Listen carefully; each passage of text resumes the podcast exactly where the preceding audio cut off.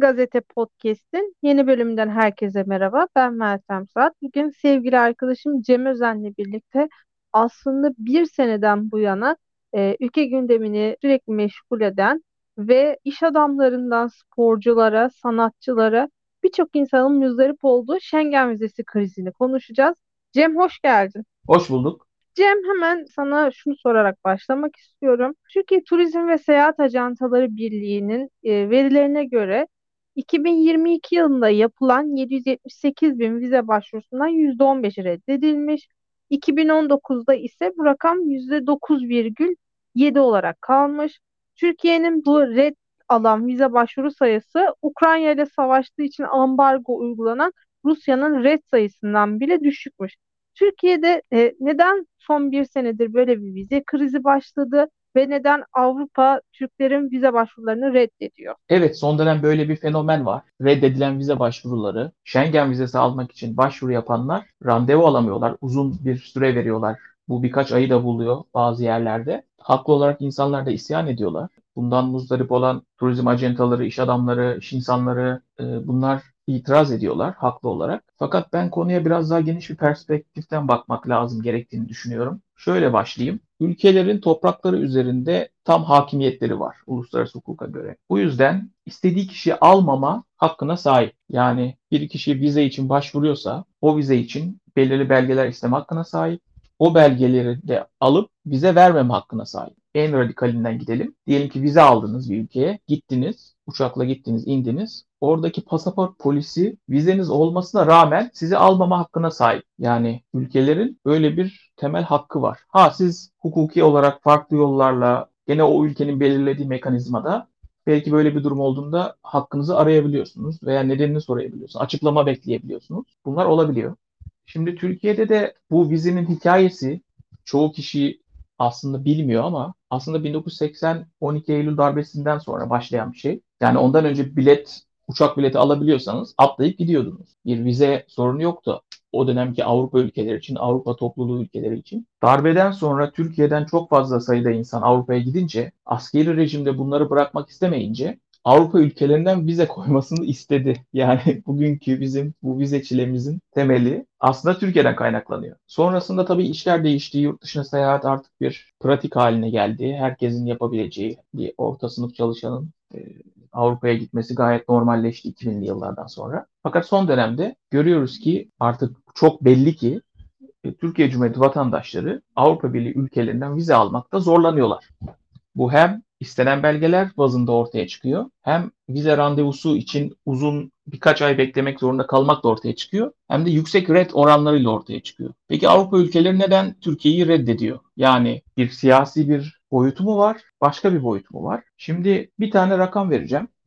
Oradan ilerleyelim. 2022 yılı rakamları bunlar. Bu Eurostat her ay bunları yayınlıyor ama ben anlaşılır olsun diye 2022'yi baz alıyorum. İltica başvurusu rakamları bunlar hangi ülkelerden ne kadar iltica başvurusu olmuş? Şimdi 2022 yılında Suriye'den 131 bin kişi AB ülkelerine iltica başvurusu yapmış. 131 bin Suriye. Afganistan geliyor arkasından 113 bin. Venezuela geliyor 50 bin. Dördüncü sırada Türkiye geliyor 49.720. Yani Venezuela ile başa baş. Türkiye'den inanılmaz sayıda iltica başvurusu var Avrupa'ya. Türkiye'den sonra da Kolombiya, Pakistan, Bangladeş bunlar izliyor. Yani böyle bir grup var. İlticacılar grubu diyeyim. Suriye, Afganistan, Venezuela, Türkiye, Kolombiya, Pakistan, Bangladeş. Bu şekilde gidiyor. Peki bunlar nasıl iltica başvurusu yapıyorlar? Yani buradan Türkiye topraklarından yapmıyorlar. Şimdi mesela pratikte bakıyorum, sahaya bakıyorum. Erasmus'a giden öğrenci gelmiyor.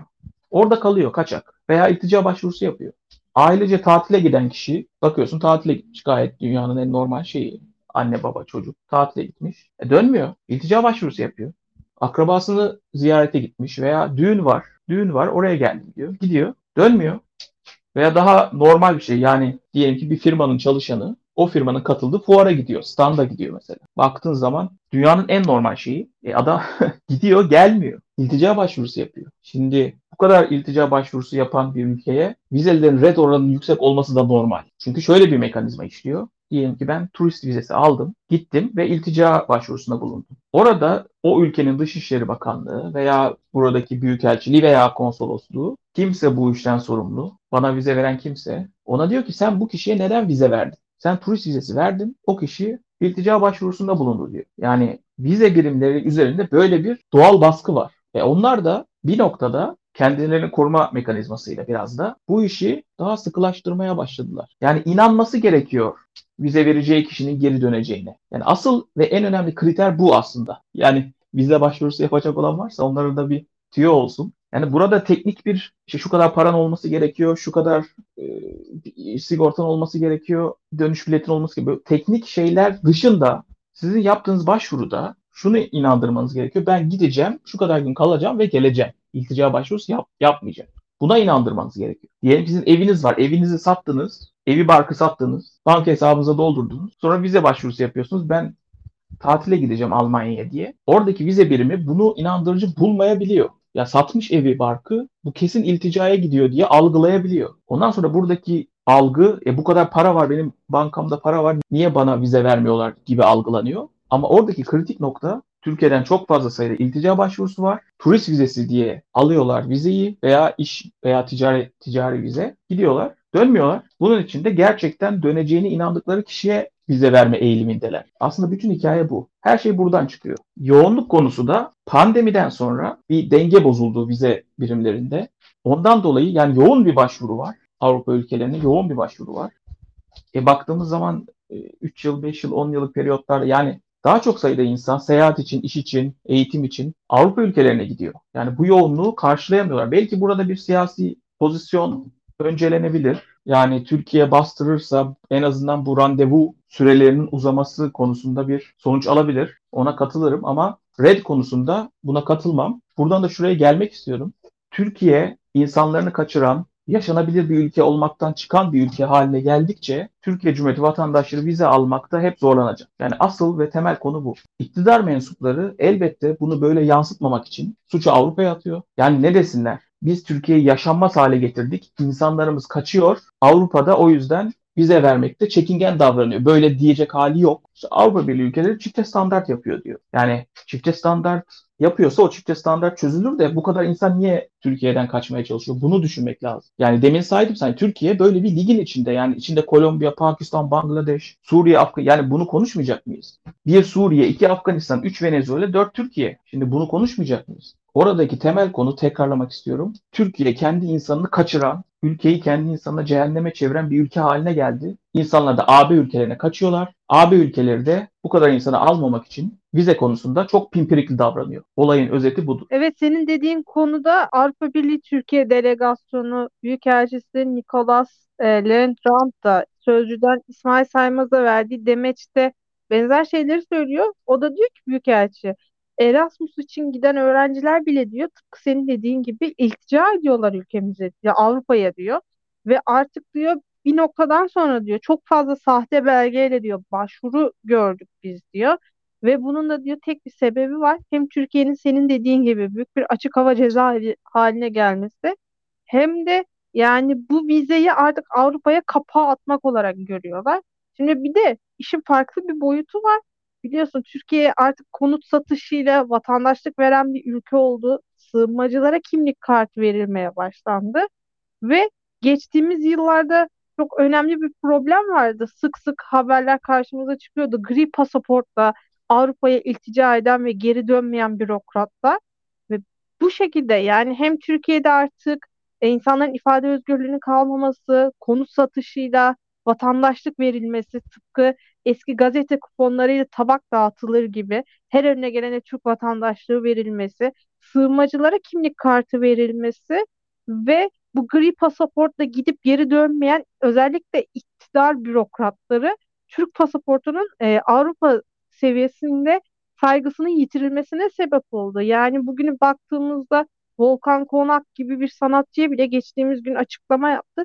Vize verilmemiş. Almanya'daki konserini iptal edin, etmek zorunda kalmış. Bir e, Almanya Büyükelçiliği ya da Alman konsolosluğu neden Volkan Konak'a vize vermez? Çünkü o bile artık şey olarak görülüyor. Potansiyel ilticacı olarak görülüyor. Tıpkı senin dediğin gibi. Çünkü Erasmus'ta giden öğrenciden düğün için gidene kadar herkes artık Avrupa ülkelerinin gözünde bu bize yerleşecek olarak bakılıyor. Ki bana da hani ben düğün için İngiltere'ye gitmek istediğimde vize vermemişlerdi. e, mesleğimden dolayı gazetecilik yaptığım için sığınmacı e, potansiyelim olduğunu söylediler ve vize reddi yedim.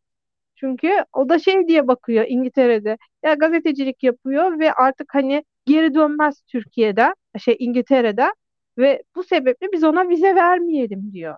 Yani aslında durum iç, çok içler acısı Cem. Yani hem pasaportumuzun saygınlığının yitirilmesi hem de Türkiye'nin artık Avrupa'nın gözünde resmi olarak bir açık hava cezaevi olarak e, görülmesi yani bizim gitgide içimizi acıtan bir durum haline geldi. Bu gidişte yani Türkler e, Osmanlı zamanında Viyana kapısına gitmekten artık Viyana'nın pasaport gümrüğüne bile gidemeyecekler. Havalimanında gümrüğe kadar gidip geri de dönemeyeceğiz. Yani böyle bir hale geldik. Ki Cem, e, eklemek istediğin başka bir şey var mı manşeti atmadan önce?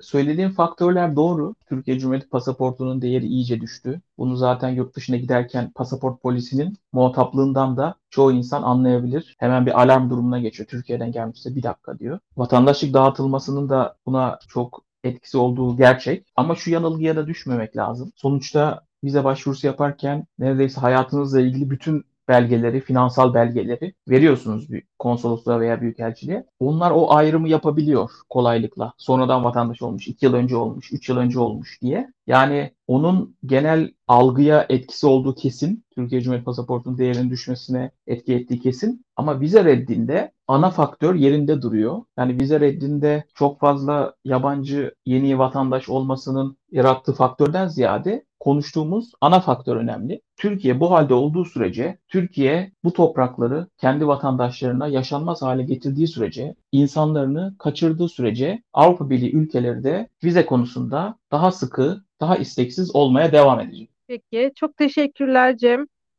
yorumların için. Sesli Gazete Podcast'in bir bölümünün daha sonuna geldik. Bugün gazetemizin manşetinde e, Avrupa Birliği ve Türkiye arasında yaşanan Schengen krizini konuştuk. E, Sesli Gazete'nin geçmiş bölümlerini yeniden dinlemek ve yeni bölümlerinden haberdar olmak için bizleri Spotify, iTunes ve Google Podcast kanallarımızdan takip edebilirsiniz. Sesli Gazete ile ilgili her türlü görüş ve öneri için Twitter slash Ahmet Cem Özen ve Twitter slash Meltem Suat hesaplarından bize ulaşabilirsiniz. Ayrıca Daktilo 1984'ün diğer içerik ve yazılarına göz atmak için web sitemizi ziyaret etmeyi ve YouTube kanalımıza abone olup katıl butonuna tıklayarak bizleri desteklemeyi unutmayın. Hoşçakalın.